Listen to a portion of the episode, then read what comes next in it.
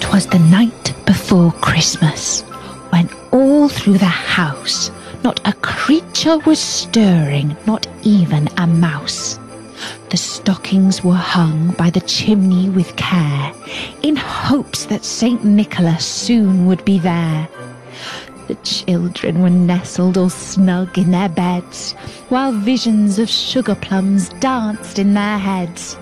And Mamma in her kerchief, and I in my cap, had just settled our brains for a long winter's nap.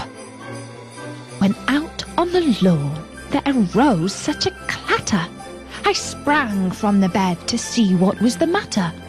Away to the window I flew like a flash, tore open the shutters and threw up the sash. The moon on the breast of the new fallen snow gave the lustre of midday to objects below.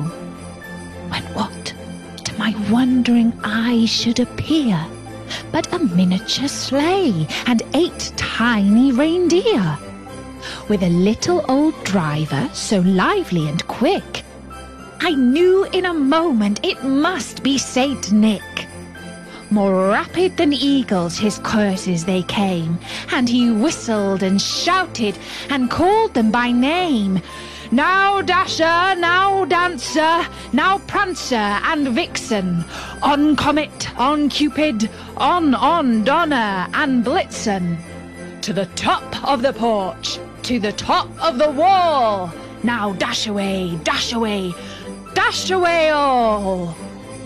As dry leaves that before the wild hurricane fly, when they meet with an obstacle, mount to the sky, so up to the housetop the courses they flew, with a sleigh full of toys and Saint Nicholas too. And then in a twinkling I heard on the roof the prancing and pawing of each little hoof as I drew in my head and was turning around. Down the chimney St. Nicholas came with a bound. He was dressed all in fur from his head to his foot, and his clothes were all tarnished with ashes and soot.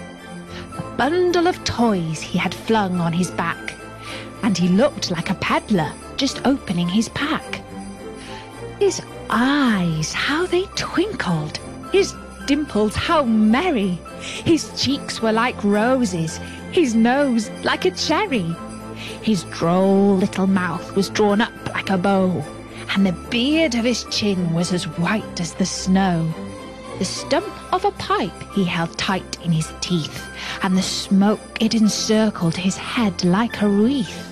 He had a broad face and a round little belly that shook when he laughed like a bowlful of jelly. He was chubby and plump, a right jolly old elf. And I laughed when I saw him in spite of myself. A wink of his eye and a twist of his head soon gave me to know I had nothing to dread.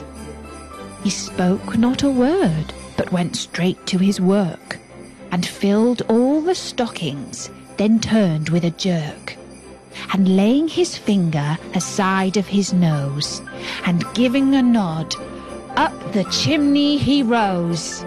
He sprang to his sleigh, to his team gave a whistle, and away they all flew like the down of a thistle. But I heard him exclaim ere he drove out of sight, Happy Christmas to all, and to all a good night.